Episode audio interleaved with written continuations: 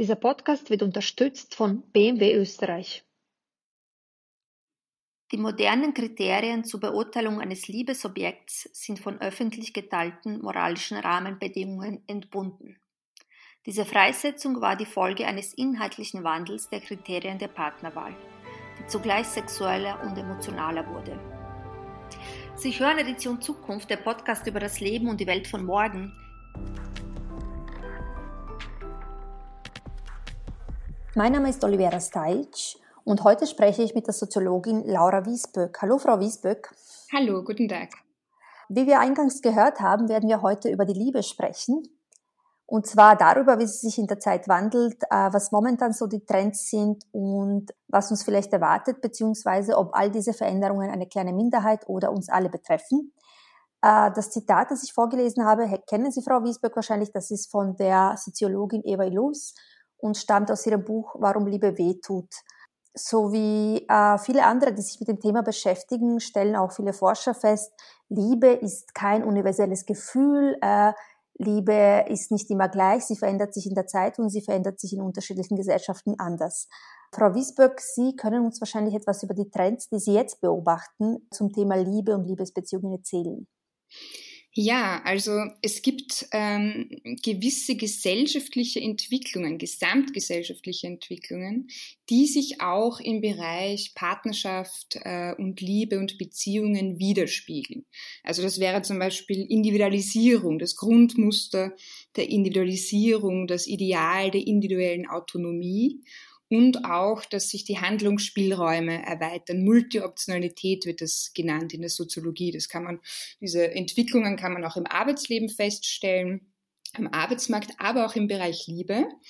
Und hier zeigt sich konkret in gewissen Milieus und in gewissen Lebensphasen, dass die Trennung zwischen ähm, Partnerschaft, Freundschaft, Familie und Single-Dasein ähm, verschwimmt. Also, dass man das nicht mehr so stark voneinander abgrenzen kann. Dass zum Beispiel in WGs Freundinnen und Freunde äh, zur Wahlfamilie werden, man unterstützt sich gegenseitig im Alltag und hier wird diese Rolle eingenommen der Familie oder dass sich Freundschaften zu Freundschaft Plus entwickeln oder auch Friends with Benefits, wie das genannt wird. Also wenn man sich quasi nicht an eine, an eine neue Person gewöhnen möchte für das Ausleben seiner sexuellen Bedürfnisse, dann wird dann auf die äh, vertraute Freundschaft zurückgegriffen. Dann gibt's noch so eine Wortkreation Mingles, also eine Mischung aus den englischen Wörtern Mixed und Single ähm, bei dieser Lebensform beanspruchen äh, eben Menschen die Freiheit des Single-Lebens, wollen aber gleichzeitig eine Art beziehungsähnliche Zweisamkeit haben. Wir können sehen, dass Menschen, die in offenen Beziehungen leben, die sich für eine offene Beziehung entscheiden, äh, dieses Grundprinzip oder das Ideal der Monogamie ablehnen und polyamorös lebende Menschen ähm, nicht nur quasi diese sexuelle Exklusivität, dieses Mantra der sexuellen Exklusivität brechen, sondern auch emotional. Und wenn, wenn es in, um den Bereich Kinder geht, finde ich es auch ganz interessant, dass äh, Freunde quasi zu Co-Eltern werden können, wenn man jetzt äh, für seine romantische Beziehungen und in seinen romantischen Beziehungen noch nicht den passenden Elternteil gefunden hat, ist ja auch ein sehr hoher Anspruch, muss man auch sagen, in einer Person den passenden äh, Partnerteil, passenden Partner zu finden und Elternteil. Und im Bereich Kinder auch interessant für sehr privilegierte Gruppen, dass äh, Sexualität und Reproduktivität voneinander getrennt ist oder sein kann. Also Egg Freezing, man kennt es, Leihmutterschaft und all diese Dinge. Außerdem können wir sehen, dass Fernbeziehungen zunehmen aufgrund der erhöhten Arbeitsmarktanforderungen oder aufgrund von ökonomischen Zwängen, die einen zur Mobilität führen. Und dass man eben, dass es mehr Auswahlmöglichkeiten gibt an Partnerinnen durch digitale Apps, dass es einen mhm. Markt gibt mit sehr großen Auswahlmöglichkeiten. Also das sind so ein paar ähm, Entwicklungen, wenn man so möchte, die eben diese gesamtgesellschaftliche Prozess der Individualisierung und Multioptionalität widerspiegeln. Mhm. Äh, gehen wir von diesem kleinen Überblick ein bisschen mehr ins Detail. Das alles, was Sie aufgezählt haben, gilt das für große Teile der, der Gesellschaft oder spielt sich das nur in gewissen Milieus ab? Also wen betrifft diese Veränderung? Ja, also das betrifft äh, gewisse Milieus und gewisse Lebensphasen. Also da muss man natürlich stark differenzieren, wie Sie sehr richtig betonen.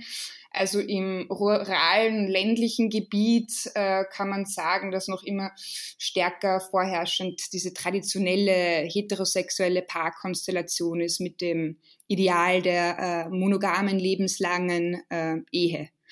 Und ähm, in vielen anderen Bereichen, also wir müssen auch sagen, Individualisierung ist äh, ein gesellschaftlicher Prozess, der bedingt ist quasi durch Bildungsexpansion, durch Wohlstandszugewinn und so weiter. Also auch wenn Sie jetzt wie Sie vorher angesprochen haben, dass es auch kulturell unterschiedlich ist, dann ist es auch dahingehend zu betrachten. Also das betrifft äh, unterschiedliche Gruppen, unterschiedliche Lebensphasen. Das sind keine allgemeinen gesellschaftlichen Trends, aber das sind neue Lebensformen, äh, die zu beobachten sind und die auch im Gesamtkonzept, äh, Kontext der Diversifizierung von Lebensstilen stattfindet. Mit Individualisierung geht, wie gesagt, her, dass man neue und mehr Handlungsspielräume hat, auch was den, den Lebensstil betrifft.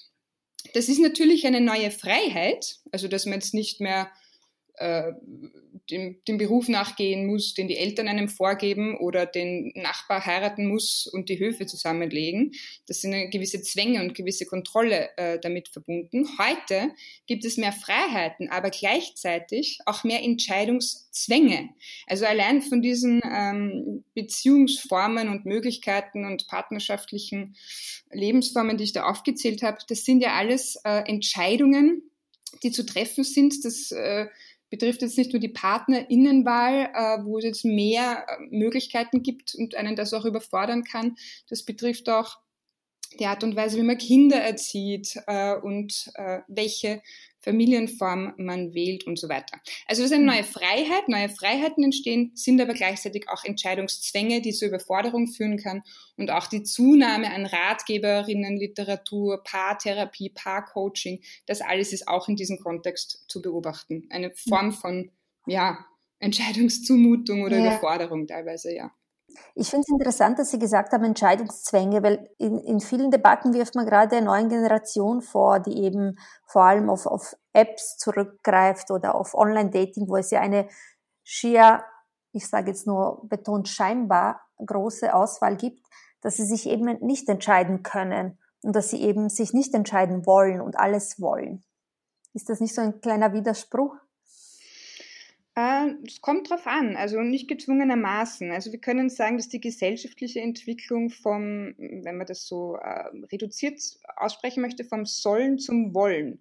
Und äh, was das Wollen ist, also was man eigentlich will, ist äh, häufig nicht sehr einfach herauszufinden. Vor allem, wenn wir uns jetzt zum Beispiel im Bereich Partner, Partnerinnenmarkt befinden und da eine wirkliche Masse an Auswahlmöglichkeiten vorherrscht, das kann äh, auch zu Entscheidungsschwäche führen. Also, dass man sich denkt, also wirklich ganz markttechnisch gesprochen, marktrhetorisch, ist das wirklich der beste Deal?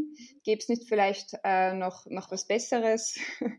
Und ähm, also das kann man in vielen Bereichen beobachten, auf vielen Märkten mit einer Masse an Angebot, jetzt nicht nur am Partnermarkt, dass das zu längeren ähm, und schwierigeren Entscheidungsprozessen führen kann oder eben auch zu Entscheidungsschwäche, ja, auf jeden Fall. Weil wir hier im Podcast Edition Zukunft sind und wir sehr oft über Digitalisierung sprechen, müssen wir natürlich auch ein wenig über die digitalen Tools in der Partneranbahnung sprechen. Mhm. Wie schätzen Sie den Einfluss der diversen Dating-Portale? Also früher gab es ja diese Seiten, wo man sogenannte Matches gemacht hat, also wo der passende Partner gesucht wurde. Jetzt gibt es andere Apps, wo man nur herumwischt und äh, Fotos und Textfetzen sieht. Wie wirkt sich das auf äh, die Art und Weise, wie wir Liebespartner finden, aus?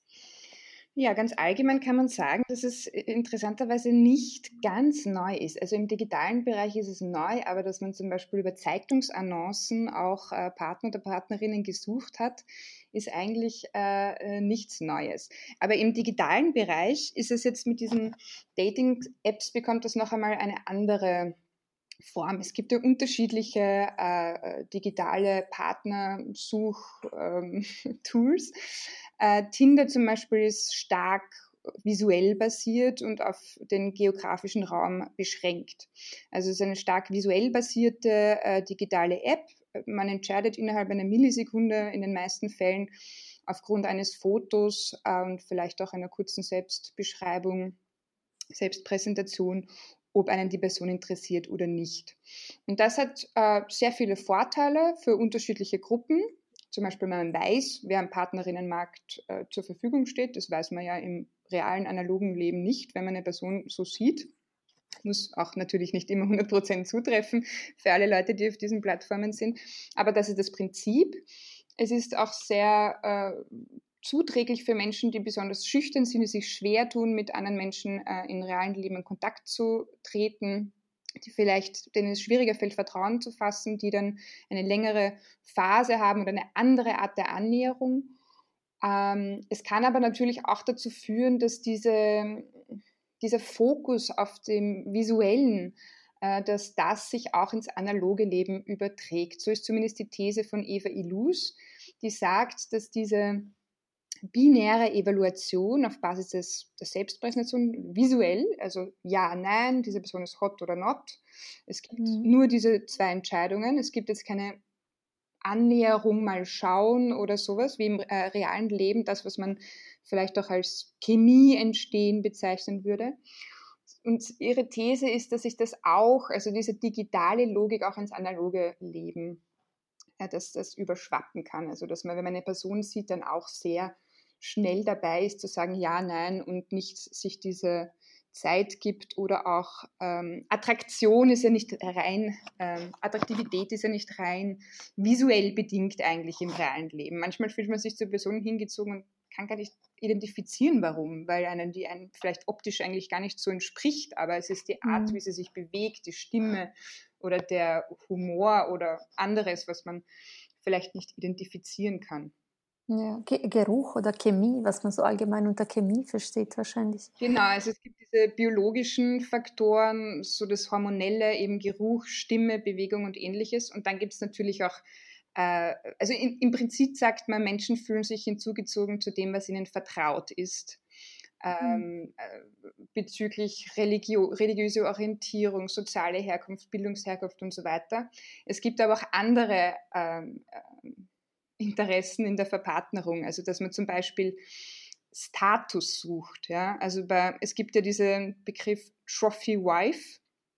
Äh, ja. Genau, und da, da, handelt es sich um ein Tauschverhältnis in der Regel, dass Männer ihren sozial, also ihren ökonomischen Status ähm, tauschen mit der Jugendlichkeit und der Attraktivität von äh, Frauen. Also junge, attraktive Frauen sind das Statussymbol schlechthin für viele äh, Männer. Und äh, das kann man auch, also Attraktivität, äh, wenn wir jetzt von der romantischen Liebe sprechen, gibt es eben diese biologischen Faktoren, wenn man das so nennen möchte, und dann andere Werte, religiöse Orientierung und so weiter. Aber es gibt natürlich auch andere Formen von Verpartnerungen, mhm. genau. Ich bin immer so skeptisch, wenn, wenn, wenn so ein, ähm, eine überbordende Kritik der, den digitalen Tools gegenüber geäußert wird, weil ich denke, da sind doch auch die gleichen Praktiken möglich wie im realen Leben. Also man, man, man klickt sich da durch Fotos oder durch Profile und da zählt doch, zählen doch die gleichen sozialen Codes. Also ich sehe gleich vom, vom, vom, vielleicht von der Fotoästhetik her, von dem, was derjenige anhat oder wie er schreibt und so weiter, sehe ich ja doch, ob er in meinem Beuteschema oder wie, wie auch immer passt oder ob, ob, ob diese Codes dementsprechend, äh, wonach ich auf der Suche bin, ob es mich anspricht. Also das, das würde ich ja real auch machen. Also ich bin misstrauisch, wenn man sagt, das fällt weg und das tut man im realen Leben. Im realen Leben laufe ich auch nicht durch die Straßen und, und gebe quasi jedem eine Chance. Also ich, ich bin mir nicht sicher. Ja, ähm. also das finde ich auch gut. Also man sollte mhm also ich bin ähm, aus wissenschaftlicher und auch aus persönlicher Perspektive eine starke, ich halte gerne ein starkes Plädoyer dafür, alles differenziert zu betrachten. Also auch nicht genau. kulturpessimistisch äh, an diese Sachen heranzugehen. Es gibt da, das ist auch ein wichtiger Punkt, den Sie ansprechen, weil es zeigt sich ja tatsächlich auch in der Forschung, dass ja, diese digitalen Apps öffnen äh, den ähm, Handlungsspielraum. Es, man bekommt äh, die Möglichkeit, potenzielle Partnerinnen vorgeschlagen zu bekommen, jenseits des eigenen Milieus. Weil wenn man das nicht hat, lernt man halt äh, Menschen eben kennen über Beruf, Studium, Schule, Ausbildung, Nachbarschaft. Das ist halt äh, limitiert und hier wird ein großer Bereich aufgemacht. Es zeigt sich aber in der tatsächlichen Verpartnerung, dass eben ja diese, äh, äh, diese, diese Herkunft und dieser Stallgeruch, wenn man so möchte, sehr wirkungsmächtig ist. Also das ist eine wichtige Beobachtung, ja. Ja, also äh, es ändert sich einiges für kleine Gruppen oder für Milieus. Es ändert sich vielleicht nicht so viel wegen der Digitalisierung, weil wir da die gleichen Praktiken fortsetzen. Kein Grund für Kulturpessimismus also. Wir machen eine kurze Pause und sind gleich wieder da.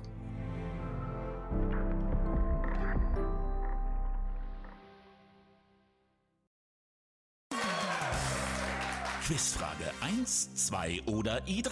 Ja! Äh, wie ja? Ja klar, Benzin, Hybrid oder Elektro.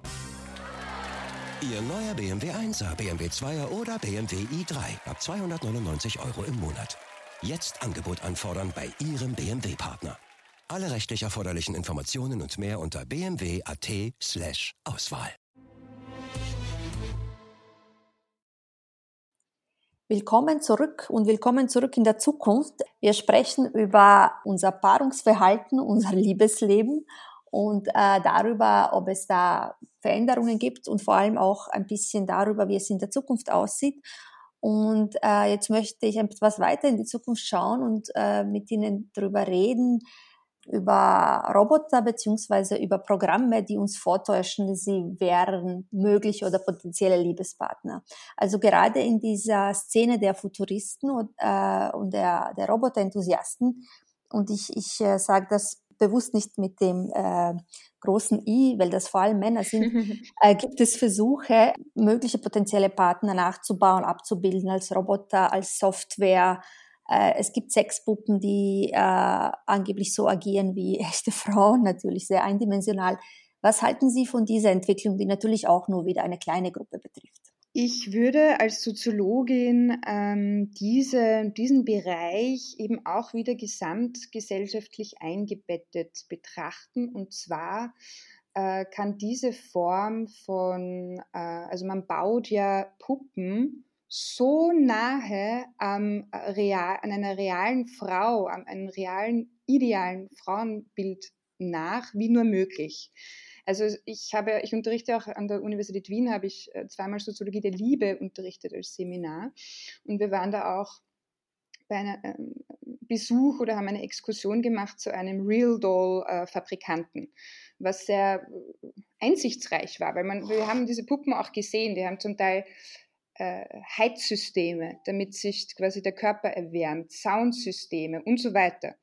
Und äh, das bedeutet, wenn für Liebesbeziehungen oder für Ausleben der Sexualität äh, Puppen gebaut werden, die so nahe am echten Frauen sind, mit der einzigen Ausnahme, dass sie keine Entscheidungsmacht haben, dass sie ähm, keine ähm, Einwilligung geben können oder sogar Tonbänder haben, in denen äh, Vergewaltigung ähm, nachgestellt wird quasi von Seiten der Frau, dann ist das zutiefst frauenfeindlich. Und dann ist das eigentlich auch die Nachstellung eines Gewaltakts und eines Verbrechens, weil äh, Sex mit einer erwachsenen Frau zu haben ohne deren Einwilligung, ist nicht Sex, sondern ein Missbrauch oder eine Vergewaltigung.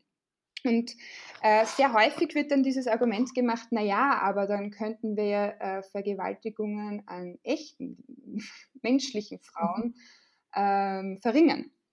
Und das finde ich ein hoch äh, Argument. Also wenn wir uns die Logik des Arguments anschauen, erstens einmal steckt dahinter ein sehr schlechtes, das muss man auch so wertend sagen, Männerbild. Dass quasi Männer Gewaltverbrecher sind und man kann das nicht ändern, sondern man kann es nur versuchen, auf legale Weise quasi zu minimieren. Das führt zu einer Normalisierung dieses Form von, dieser Form von Gewaltverbrechen, wenn man das quasi zur Verfügung stellt. Und ähm, ebenso, wenn es um Kinderbucken geht, Pädophilie, Pädosexualität ist ein schweres Gewalt, äh, Gewaltverbrechen. Und mhm. man würde ja jetzt nicht auch, also wenn man dieser Argumentation folgt, man würde ja jetzt nicht auch Puppen bauen, die Menschen ähneln äh, und auf die quasi Mörder einstechen können und die dann möglichst naturgetreu Blut spritzen. Mhm. Dieses Beispiel wirkt sehr verstörend und als Argument, dass man damit Gewaltverbrechen minimiert, unzulässig. Mhm. Und ähm, für mich aus soziologischer Perspektive und aus geschlechterspezifischer Perspektive deutet das darauf hin, ähm, dass ähm, Gewalt an Frauen, äh, sexuelle Gewaltverbrechen an Frauen immer noch nicht in der äh, Intensität, wie es sein sollte, als mhm. Gewaltverbrechen wahrgenommen werden, sondern immer noch mhm. bagatellisiert werden. Ähm, jetzt sagen Sie, als Substitution taugen Sie nichts, vor allem nicht für Männer, die eben Gewaltfantasien ausleben wollen oder die, die äh, Sexualverbrechen. Äh, ja, taugen Sie nicht. Deswegen nicht für, ja, ich würde einfach nur sagen, was, was bedeutet das, wenn wir dieses Argument machen? Ja, was steckt da dahinter? Und da steckt sehr vieles dahinter, äh, was man diskutieren sollte. Also ein Männerbild, wie gesagt, das sehr verheerend ist und ähnliches, genau, ja. Ich finde auch, dass es nicht zufällig ist, dass es kaum, kaum männliche Puppen gibt für diese Zwecke oder kaum männliche Real Dolls, die man sich dann in die Wohnung stellen kann oder was auch immer Menschen damit machen. Aber ist das, wäre es ein möglicher Ersatz nur für Gesellschaft? Also für, ich meine, der Trend kommt, glaube ich, aus Japan, wo wir auf eine sehr vereinsamte, vor allem männliche äh, Population äh, treffen. Ist das einfach nur eine Art Menschen- oder Gefährtenersatz vielleicht auch? Ja, das ist richtig. Der Trend kommt, äh, oder ursprünglich kommt das aus Japan und dann wurde, äh, ist das auch auf die USA äh, übertragen mhm. worden. Da stecken auch sehr ist eine riesige Industrie, muss man auch sagen. Da stecken sehr viele ökonomische Interessen dahinter und da werden auch äh, teilweise Fetische bedient, äh, die sehr kosten, also sehr lukrativ sind. Es gibt, das muss man auch dazu sagen, es ist gut, dass Sie das ansprechen, unterschiedliche Motivationen für diese Real Dolls, warum man eine Real Doll haben möchte. Also da gibt es auch wissenschaftliche Texte darüber, wo äh, Personen interviewt worden sind. Es gibt äh, Männer, die nicht umgehen konnten mit dem Liebesschmerz, den sie erfahren hatten äh, in ihrer Biografie und das um jeden Preis verhindern wollen, in Zukunft auch noch dieser Vulnerabilität, diese Verletzlichkeit ausgesetzt zu werden, dass das für sie die äh, emotional sichere Variante ist, wenn man das so ausdrücken möchte. Mhm. Es gibt äh, zum Beispiel auch ältere Männer, die ähm, nicht ohne ihre verstorbenen Frau leben wollen und sich dann die Frau nachbauen lassen, zum Beispiel. Äh, oder eine andere Frage, das wäre auch eine Diskussion, ähm, wie das ist bei Menschen, die geistig beeinträchtigt sind. Oder der, ähm, es gab auch Fälle äh, von ähm, Paaren, die zusammen sich eine Puppe gekauft haben, wo die Frau schwer krebskrank war und sie als Paar aber nicht wollten, dass das die Sexualität in der Beziehung nachträglich beeinflusst und so weiter. Es gibt also sehr viele unterschiedliche Motivationen eine Ausdifferenzierung dieser Motivationen, warum man das möchte, aber ähm, äh, die dominierende Form ist schon, äh, dass ja. die äh, männliche Sexualität im Vordergrund steht, dass es keine ähm, Ablehnung gibt bezüglich gewisser sexueller Präferenzen, dass es keine eigene Entscheidungsmacht gibt. Und ähm, das ist im Kontext zu sehen in einer Gesellschaft, in der Frauen bereits unterworfen, diskriminiert und körperlich und sexuell missbraucht werden. Ja. Damit wir uns nicht zu sehr da, darin versteigern, in, in eine doch, doch, würde ich sagen, eine sehr kleine Nische, würde ich gerne nochmal ähm, zu der Aufzählung der Trends äh, äh, vom Anfang zurückkehren. Und das hat sich für mich so alles ein bisschen angehört, als würde die äh, Musikerin und Autorin Christiane Rösinger recht behalten. Sie kennen sie wahrscheinlich. Ja. Sie nennt sich selbst, glaube ich, Paarkritikerin und äh, gibt sehr äh, polarisierende Interviews, würde ich sagen, wo sie drin sagt, Liebe ist übergewertet und, und äh, romantische Liebe sowieso und äh, die Zeit der Paare ist vorbei, sagt sie. Stimmt das? Also werden wir das klassische monogame Paar in 10, 20, 50 Jahren äh, überhaupt noch antreffen? Ja, das ist eine, eine gute Frage, die sich nicht so eindeutig beantworten lässt. Also hier gibt es unterschiedliche Ansichten, unterschiedliche Stimmen in der wissenschaftlichen und theoretischen Bearbeitung dieser Frage. Also es gibt äh, eine Richtung, die sagt, ja, wir befinden uns in einer postromantischen Welt. Es, es, es herrscht die Ich-Zentrierung vor, das Ich zählt, das eigene Aussehen, die eigenen Gefühle, dass man sich selbst liebt, Self-Love, dass man die beste Version seiner selbst ist, sich bestmöglich mhm. entwickelt und optimiert und dass unsere Gesellschaft äh, äh, auf Produktivität ausgerichtet ist und produktiv sein den Selbstwert bestimmt und dass Liebesschmerz äh, die Produktivität und damit den Selbstwert hemmen kann oder ja, ja, sagen wir hemmen kann. Und äh, wir in einer Gesellschaft deshalb auch mitunter leben, die auf Schmerzvermeidung ausgerichtet ist und dazu auch Liebesschmerz zählt. Also das, was diese romantische Liebe, also dieses romantische Verliebtsein ausmacht. To fall in love, the fall, also dieses mhm. Unsicherheitsnetz, dass man sich selbst eigentlich verliert und in einen Höhenrausch äh, äh, ist, dass man die Kontrolle äh, vor allem über seine, seine emotionale Kont Kontrolle über sich selbst verliert, das, was es ausmacht, dass das eigentlich dann vermieden wird. Dann gibt es aber auch andere Stimmen, die sagen, naja, in Zeiten von zunehmende Unsicherheit in nahezu allen Lebensbereichen, Wohnungsmarkt, Arbeitsmarkt und so weiter. Überall herrscht Konkurrenz vor und äh, ja, Unsicherheit, Prekarität. Wird romantische Liebe noch wichtiger für Menschen, weil es äh, quasi ein Hoffnungsort ist, der noch eine stärkere Bedeutung erfährt, äh, erfährt. Man ist in diesem kleinen Bereich, zumindest in diesem Bereich, Nummer eins. Und das möchte man sein. Man möchte die Menschen wollen dann in der Moderne eine seelische Heimat finden, eine innere Heimat, weil diese traditionellen Strukturen und Bindungen, so Dorfgemeinschaft, Religion, Familienwirtschaft und so weiter wegfallen. Und viele Individuen sich da nicht mehr zugehörig oder vertraut fühlen und diese Zugehörigkeit und Vertrautheit dann in der und, und persönliche und innere Stabilität in einer romantischen Paarbeziehung finden. Also das äh, wird unterschiedlich betrachtet. Vor allem diese wirtschaftliche Unsicherheit und überhaupt die allgemeine Unsicherheit. Ich glaube, das ist so momentan die Stimmung der letzten Wochen und Monate äh, weltweit. Und ich frage mich immer, was wird das vor allem mit dem Frauen-Männer-Verhältnis eigentlich machen auf, auf lange Dauer, weil wir wissen aus der Geschichte jedes Mal, wenn es einer Gesellschaft äh, wirtschaftlich schlecht ging wurden die Verhältnisse eigentlich konservativer. Mhm. Was bedeutet das für, für einen feministischen Zugang zu Paarbeziehungen, wenn wir vielleicht wieder ein bisschen zurückgeworfen werden? Generell jetzt unabhängig von zum Beispiel der gegenwärtigen Krise muss man sagen, dass in dem Ideal der Arbeitsmarktgesellschaft, wenn man das so bezeichnen möchte, der Beruf zur Richtschnur der eigenen Biografie wird. Und mhm. soziale Beziehungen haben äh, im besten Fall Nachrang, in vielen Fällen kaum Platz. Und ähm, deswegen gibt es da unterschiedliche Perspektiven, wenn man sagt, ja, also der Trend, gesellschaftliche Trend geht Richtung Singularisierung.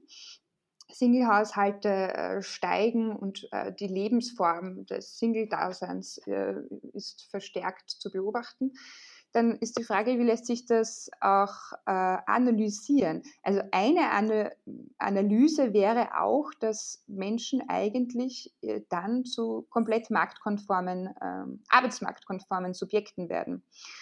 Und das sind eben durch, diese, durch diesen Fokus auf äh, Beruf als Planung für die eigene Biografie, werden natürlich Beziehungen auch äh, schwieriger, weil es viel mehr Aushandlungsprozesse gibt, wenn es darum geht, eben, haben wir getrennte Wohnungen oder wohnen wir zusammen? Wer arbeitet in welcher Berufstätigkeit? Wie viele Stunden wollen wir? Äh, Kinder oder nicht? Und wenn ja, wie viele? Oder ist das vielleicht sogar, was jetzt auch mittlerweile diskutiert wird, äh, schlecht für die Umwelt? Sind wir dann moralisch verwerfliche Subjekte? wenn wir ein Kind haben, wie wollen wir das erziehen? Äh, wie wollen wir uns diese Arbeit aufteilen? Wer holt das wann vom Kindergarten ab? Wer arbeitet wann? Wie viele Stunden? Das sind ist eine immense ähm, Übermacht von äh, Entscheidungen und Aushandlungsprozessen, die natürlich das Konfliktpotenzial in Beziehungen erhöht.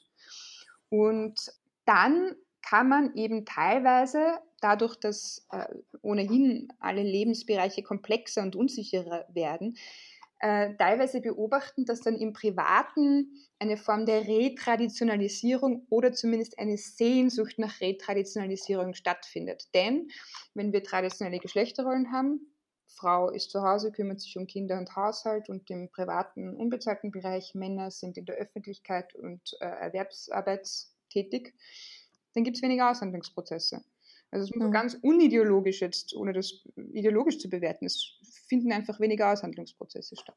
Und das ist etwas, wonach sich ähm, manche Menschen sehnen. Man kann auf unterschiedlichen Ebenen da symbolisch sowas erkennen. Also wenn man zum Beispiel auch das muss man jetzt nicht im direkten Kontext sehen, aber ähm, das Bedürfnis, dass Menschen in der Stadt Tracht tragen, ist relativ neu, würde ich sagen. äh, oder auch äh, derartige Inszenierungen, auf die Sie, glaube ich, auch angespielt haben, äh, Hausfrauen, mütterliche Inszenierungen auf Instagram in mhm. der Mittelschicht und ähnliches, ja. Genau, das, das habe ich vergessen zu fragen bei den Dating-Apps.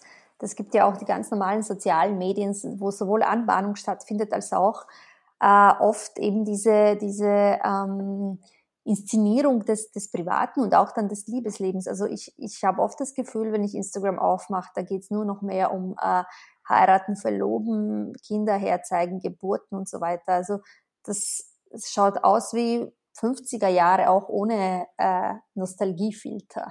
Ja, also es werden, äh, ich würde das so bezeichnen, es werden traditionelle Meilensteine der heterosexuellen Paarbeziehung sehr stark inszeniert. Also Verlobung, Hochzeit, Kinderverlobung, da gibt es ja auch den öffentlichen Hochzeitsantrag, was ja eine komplett neue Entwicklung ist. Also früher hat man ja den Vater gefragt, der Mann hat den Vater gefragt, ob er die Tochter heiraten kann, also quasi von einem Mann zum nächsten übergeben. Äh, die Männer handeln das untereinander aus. Und dann durch massenmediale Bilder aus dem US-amerikanischen Kontext überwiegend ähm, ist dann auch diese Form des öffentlichen öffentlich inszenierten Hochzeitsantrags stärker in den Vordergrund getreten. Und öffentlich kann jetzt heißen, dass man das eben in, weiß nicht, ein Einkaufszentrum oder Fußballstadion macht. Äh, und oder aber auch, dass man einen Hochzeitsantrag macht und das dann da, nachträglich als Video online stellt. Also das ist eine sehr interessante Inszenierung und Eventisierung dieses Akts. Hochzeit ähm, muss man auch sagen, dass äh, Hochzeit unterschiedliche Motivationen haben kann. Rechtliche, staatsbürgerschaftliche, steuerrechtliche, ökonomische, romantische, weil es einfach Teil der traditionellen Biografie ist, aber auch als Event. Also diese Hochzeit als Gala-Event äh, ist auch ein relativ interessantes Phänomen. Da gibt es zig, also wirklich unzählige TV-Shows darüber, wo man in Konkurrenz, wo äh, Hochzeitspaare in Konkurrenz zueinander stehen, wer die tollere Hochzeit hat äh, oder ähnliches. Und bei Kindern können wir auch äh, ziemlich starke Übernahme von US-amerikanischen äh, Ritualen, wenn man so möchte, sehen, die sehr konsumintensiv sind, sehr teuer einfach und sehr stark inszeniert werden. Also von Baby Shower und Gender Reveal Party und es gibt ja mittlerweile auch sowas wie äh, Push Present. Das, ah, ja. ja dass, der, dass der Partner. Ohne Instagram wüsste ich nichts davon. Ja, ich, ich habe das auch äh, mit sehr großer Erstaunung wahrgenommen. Push Present, dass man zum Beispiel eine teure Uhr ge äh, geschenkt bekommen, nachdem man äh, bekommt vom Partner, nachdem man ein Kind, sein Kind oder das gemeinsame Kind, häufig wird es ja so bezeichnet, er hat, sie hat ihm ein Kind geschenkt. Ähm, oder auch Baby Moon. Baby Moon ist quasi der letzte Urlaub als Paar zu zweit, bevor das erste Kind kommt. Also im Vergleich zu Honeymoon, das bei der Hochzeit, äh, also der Reise nach der Hochzeit. Da gibt es sehr viele neue ähm, eventisierte und äh, konsumorientierte Rituale, genau. Die dann auch eben sehr stark inszeniert werden im digital, digitalen Bereich.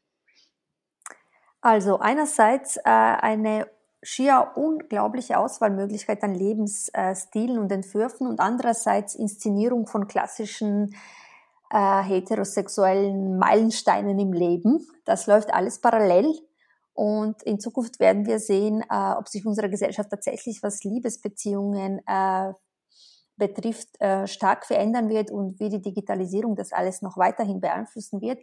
Ich bedanke mich sehr für das interessante Gespräch bei Laura Wiesböck und bei Ihnen allen und in zwei Wochen hören wir uns wieder bei Edition Zukunft. Wiederhören. Vielen Dank, Wiederhören.